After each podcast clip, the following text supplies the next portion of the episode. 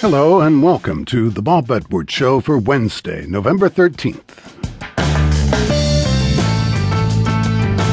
Journalists and executives from a now defunct tabloid owned by Rupert Murdoch are on trial in London for telephone hacking, bribery, conspiracy, and obstruction of justice. But the media tycoon can console himself with all his remaining properties on three continents and worth many billions of dollars. The gossip pages say that while the 82 year old Murdoch's third marriage has ended in divorce, he's found comfort with a young massage therapist. Today I'm talking with NPR's media correspondent David Folkenflik, author of Murdoch's World The Last of the Old Media Empires. And later in the hour, Paul Schomer of RadioCrowdfund.com alerts us to some new music.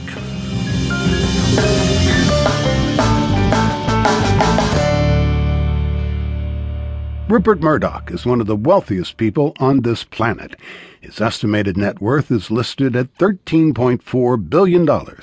Unlike some billionaires who give away millions to philanthropic causes or simply let their money pile up higher and higher, Murdoch has used a substantial portion of his riches to buy power for himself and for the causes that he decides to champion. And he's done this by purchasing newspapers, TV stations, news services, and television networks around the world. David Folkenflik is the media correspondent for NPR and the author of a new book titled Murdoch's World The Last of the Old Media Empires. To begin our conversation, I asked Folkenflik to run through the list of everything that Rupert Murdoch owns. Everything uh, I think would take a, a, little longer than this show and a little longer than the next. But uh, you know what he owns in this country is meaningful.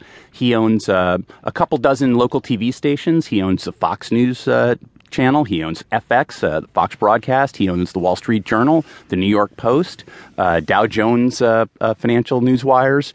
and abroad, he really has extraordinary holdings too. He owns newspapers, uh, four of them uh, pretty well known. Uh, the Sun uh, is the largest uh, daily selling uh, paper in the UK and larger than any circulation here in the US for that matter. He owns the Sun on Sunday, its sister weekly paper. He owns the Times of London, the Sunday Times. He owns seven of the top 10 uh, largest newspapers in Australia, uh, as well as the national, uh, only national general interest newspaper, The Australian. And that means he actually controls about 65 to 70 percent of all uh, newspaper circulation in Australia, about over a third of all newspaper circulation uh, for national papers in the UK, which is really a national market. He controls about 40% of uh, B Sky B, the largest private broadcaster in the UK, which is a tremendously profitable operation. But that 40% really allows him to have effective control of that company as well. And he has all these holdings, you know, in Latin America.